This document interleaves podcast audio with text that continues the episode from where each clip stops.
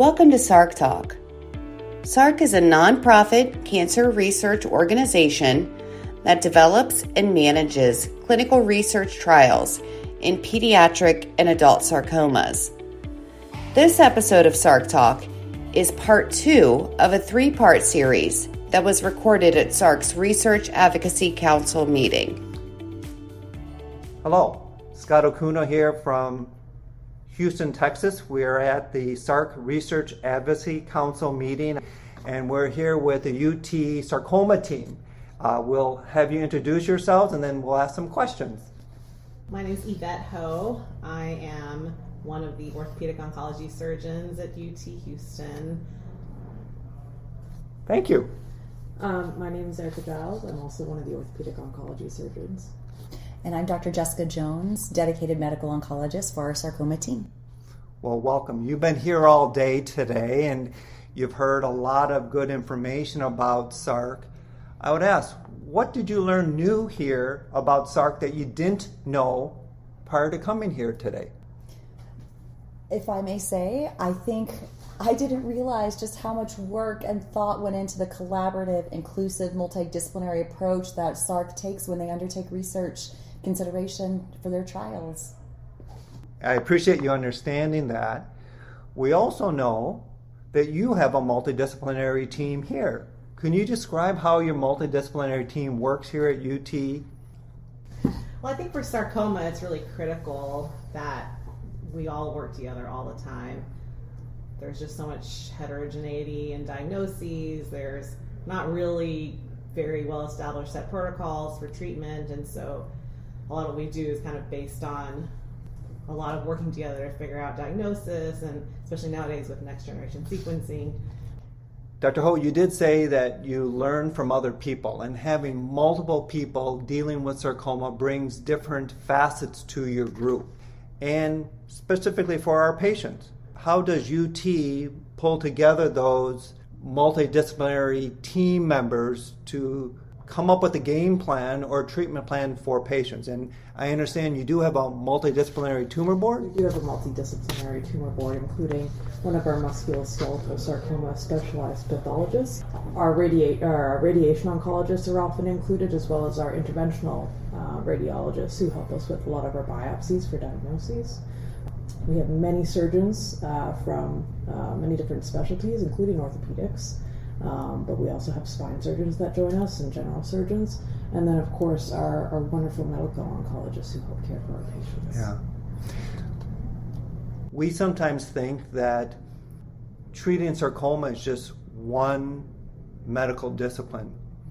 But sarcoma, like other tumors, I think sarcoma, like many other tumors, does require multidisciplinary input. And sounds like you put together a very good team here how does it really function? Do you do that every week, or how often do you guys meet?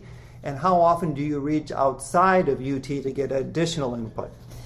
So I'm, I'm so glad you asked, Dr. Okuno. We meet weekly with our multidisciplinary team, as previously mentioned, from pathologists, radiologists, medical oncologists, surgeons. And not only do we try to include the team at UT, but with our affiliation with our Memorial Hermann system, we also do outreach with community oncologists that have sarcoma patients that would like to incorporate their care with our UT system so they can get that kind of subspecialized um, recommendations for sarcoma. So, part of it is some of our patients might not have the capacity to actually come here, so you actually physically provide input, guidance, and actually somehow get individuals that do need expert care to your place. It's so true. Sometimes we'll have to have our pathologists and our radiologists input um, into like to come up with a final diagnosis, and then they may not all be able to come down to see Dr. Jones. So she'll see them and then help guide their care through um, through somebody closer to home, just to enable um, everybody to get top notch care. Yeah. No, and the goal is to make sure that the right people Yeah. see the patient and get top notch care. We spent the whole day talking about what SARC was, what it is, where we think it needs to go in the future. We do have uh, great input from our patient advocacy group here, and they're very active, as you heard today, and they provide a lot of great input. How do you see your team incorporating patient advocacy? And how do you see SARC going forward after spending a whole day with us today on that? I think what was most impressive was not only the questions and the engagement that SARC leadership wanted to hear from the from our patient advocacy groups that were present today, but hearing the needs, the desire, the focus, and, and engagement that they had to say to help guide the direction in the future for SARC. Most importantly, I'd like to highlight what I'm going to take away tonight is the diversity in research and the call to bring our disparate communities, our minority patients to the table and to have more representation on the SARC leadership panel.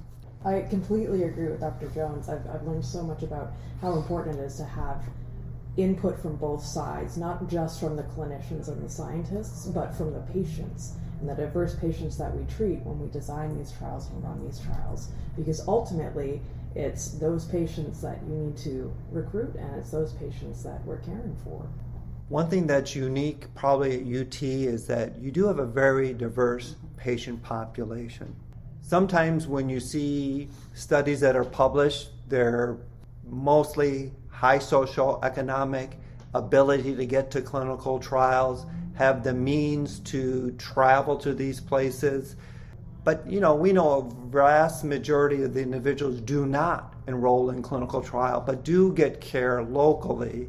How does UT handle the diverse population here, and what additional resources do you bring to bear for those individuals? I think that patient engagement and outreach, especially identifying very early on with our nurse navigation team that accompanies our patients from the time of consideration diagnosis to confirm diagnosis after biopsy. And as soon as they're enrolled in our program, every patient has a nurse navigator assigned to them that regardless of ethnicity, regardless of financial situation, a social worker, a navigator, and a chaplain are there to support them through any potential need that may arise. You're right, because when we have patients diagnosed with an ultra rare tumor, sarcoma accounts for less than 1% of all tumors, and they don't think anybody around them has this disease, they've never even heard this disease having a navigator does kind of calm people down and say, no, there are additional things above and beyond the surgical aspect, the radiology aspect, the medical oncology aspect. You, you treat the holistic person. I appreciate that, and that's what I heard when you guys were discussing what you guys do at UT here. How can SARC be a better support an engaging patient advocacy group which already has those navigators that already have those connectors already? Well it sounds like meetings like this were are really critical for that. I guess i wasn't as familiar with the breadth of all the different patient advocacy groups that are out there and seeing this meeting today and their engagement their enthusiasm you know. I mean it's an amazing resource to kind of harness. It's just that there's such a massive, you know, spread of and different groups. Dr. Okuno, to circle back, as we mentioned, we we know that while we do great work, we can't take care of everybody. And so when we do have our tumor boards and we do offer recommendations and our patients do get that level of care with their local community or outside in rural Texas oncologist, it was very empowering for all of us to hear. We couldn't stop saying what these patient advocacy groups can bring to the table and how wonderful it is that SARC brings them all together and it's a it's a unique space to empower patients moving forward as well as letting us know what's out there. Yeah. Some of our patient advocacy groups as you heard today are highly functional teams. They have their own medical advisors, they have their own research committees, they're raising funds, supporting funds uh, actually, some of them are actually working on clinical trials. But then you have other groups that just have passion, but they need to go through a learning step. And I think what we're hearing today is that part of the role of SARC, collaborating with the Research Advocacy Council, is to mentor younger patient advocacy groups to say what is important, what are trials, how do you engage? Because we heard today there are about 30 to 50 different patient advocacy groups in various levels of maturity, is to use a simple term, out there. And we're seeing the cream of the crop in our group because they've kind of went through all these struggles to get to their point.